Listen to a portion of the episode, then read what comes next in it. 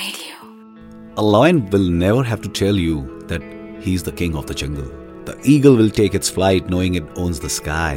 And the shark will go about casually in the ocean just making its presence.